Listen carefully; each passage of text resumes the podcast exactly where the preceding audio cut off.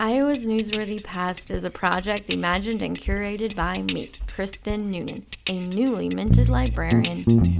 With help from Rod Library at the University of Northern Iowa, I come through an encyclopedic, handy dandy Iowa Historical Newspaper Library Guide to select stories and record myself reading them out loud all in my basement. The music you're listening to right now is by Iowa City's Blake Shaw, and the music you're about to notice in the background is by Memphis resident Brendan Lee Spengler. Out as your time allows, and please enjoy your totally free, no strings attached blast from the past.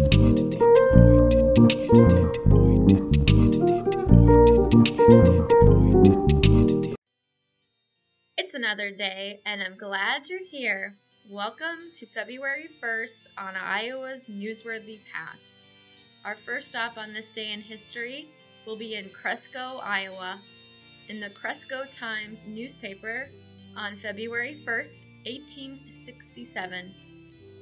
I'm your host, Kristen Noonan. It's a pleasure to be your guide today. Let's roll! bold attempt to create a panic in New York City. One of the most villainous attempts to create a panic came to light on Thursday afternoon. Three men in New York, whose names are now well known, who have hitherto stood high in connection with mercantile affairs in this city, engineered a scheme through that had for its aim the depreciation of government and bank stocks, and, but for its timely discovery, would have ruined a large class of men. Having sold short, they designed to depress stocks that they might buy low, and having answered their ends, intended to bull the market and make a fortune. They drew checks to the amount of five millions and had them certified in the different banks.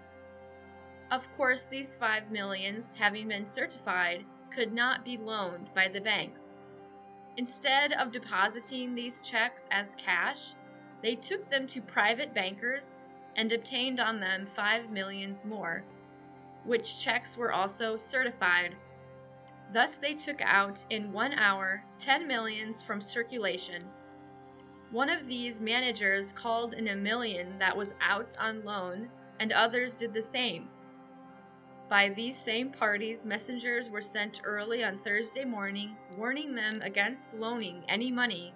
They advised the calling in of all the loans and announced that there was to be a terrible panic that would sweep everything away. The banks lent themselves to the vile scheme, though they did it ignorantly. These four men took out of circulation in one day the tremendous sum of 35 millions. The scheme was exposed in the clearing house. One bank found to its credit three millions when it expected nothing. This led to an investigation, and the bank found that the certified checks drawn by certain parties had not been used. An exposure at once took place, and the panic was averted. How much these men have gained by this attempt to create financial disaster, the future will tell. Mr. C. E. Kinkhead of Davenport, writing to the Gazette of that place from Springfield, Missouri, says Having seen an article in the Davenport Gazette in relation to the patriot dead of Iowa buried in distant cemeteries, I thought I would take a copy from the records at this place and send you. The cemetery here is well cared for. The headboards are replaced as fast as they decay. A good, strong, and durable fence surrounds it. It is handsomely laid off in rows, and upon the whole is a beautiful resting place for the remains of our brave dead. Such an one that if I had a friend there, I would be satisfied and not disturb the remains. Explosion. Last Friday night, while Mr. Clarkson was standing at the desk in the railroad office, engaged in writing, The kerosene lamp in use exploded, causing considerable commotion for a few moments. The occasion of the accident was that there was scarcely any oil in the lamp, and he had raised it, intending to shake it a little so that it would burn a few moments longer, but had scarcely moved it from the desk when it exploded. No damage was done beyond scorching the desk, prompt measures being successfully taken to extinguish the fire. Kerosene lamp explosions are becoming quite familiar, oftentimes attended with disastrous consequences.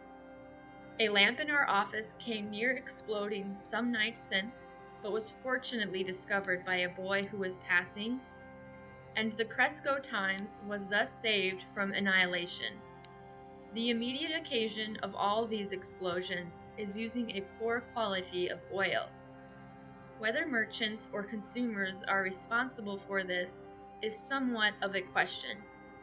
People will insist on having cheap oil, and the dealer, in order to sell lower than his competitor, is obliged to furnish a poorer quality of oil at a lower price. Consumers should insist on having none but first class oil, and be willing to pay a reasonable price therefore. For our part, we do not choose to risk life and property for five or ten cents. Let us have oil properly refined, and we will have no more lamp explosions. Now from the Howard County Times in Cresco, Iowa on February 1st, 1906. The Poultry Show, a fine display of high-bred fowls. The attendance is good. The second annual poultry show given by the Howard County Poultry Association opened at the Armory yesterday with a fine exhibit of fowls. About 500 birds are on exhibition representing over 20 different breeds. Poultry raisers from Minneapolis, Austin, Mason City, Monticello, and many other towns have sent some of their best coops to compete for the very liberal prizes offered by the club. George D. Holden of Owatonna began scoring yesterday, and he will finish this morning. The prize winners will be announced next week. Mr. Holden is president of the American Poultry Association and is the best poultry judge in the country. Many of the coops entered were prize winners at the big show in Minneapolis last week, and the fact that the local exhibits are taking a share of the prizes shows that the poultry raisers in this part of the country have kept pace with the best of them. The corn contest, too, is attracting a good deal of attention, there being about 40 entries. Professor Wilson of Ames will judge the corn today, and tomorrow afternoon he will deliver a lecture on the selection of seed corn, using the corn on exhibition to illustrate his points. Tonight is the big chicken pie supper to be served in the hall over William Kellow's store. A 25 cent ticket admits one person to the show and all the chicken pie he can eat. The show is a big success in every way this year and the credit is due to the energy and staying qualities of the club's officers who did not become discouraged because the show last year was not appreciated as it deserved. The poultry industry will continue to grow, and these shows will prove of immense benefit in an educational way to those who take advantage of them. Women in men's clothes for a woman to masquerade in man's attire is no new thing. In Wells Church, Norfolk, is the grave of Elizabeth Clayton, who died in 1805, after dressing and working as a ship's carpenter for many years. According to a periodical of the time, she drank, swore, chewed tobacco, and kept company only with the workmen. She was a strong and healthy person, and would employ her tongue or fist as much to the danger of an opponent as the boldest man. Farm for sale. A first class 320 acre stock and grain farm for sale or rent on a main road with RFD mail delivery and telephone. one and a quarter of a mile to a church and store, half mile from land to another church, 5 miles to railroad station and market, 13 miles to St. Cloud, Minnesota. For information, inquire of Andrew Zeiss, St. Cloud, Minnesota. Residence for sale. My residence in Berg Addition, Cresco, also a 10 acre timber lot in southern part of New Oregon Township. Inquire at Times office or of undersigned. R.P. Beach. Maple Leaf Stock Farm. I have a very few I have a few very choice bulls that I will price worth the money for a short time. Also some young cows and heifers. G.W. Lockey, Maple Leaf, Iowa. That's it for February 1st on Iowa's Newsworthy Past. Thanks for tuning in.